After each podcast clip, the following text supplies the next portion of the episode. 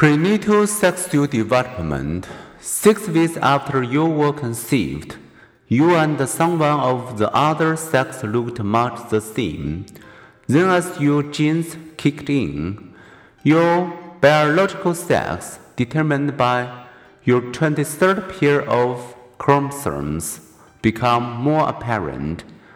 Whether you are male or female, your mother's contribution to that chromosome pair was an X chromosome. From your father, you received the one chromosome out of 46 that is not unisex, either another X chromosome, making you female, or a Y chromosome, making you male.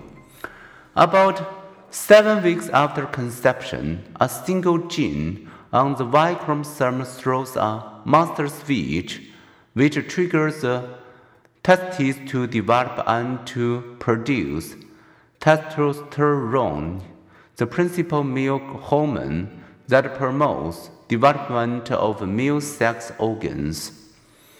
The male's greater testosterone output starts the development of external male sex organs that about the seventh week.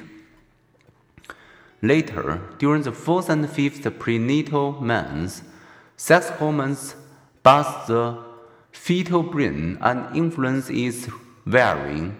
Different patterns for males and females develop under the influence of the male's greater testosterone and the female's varying hormones.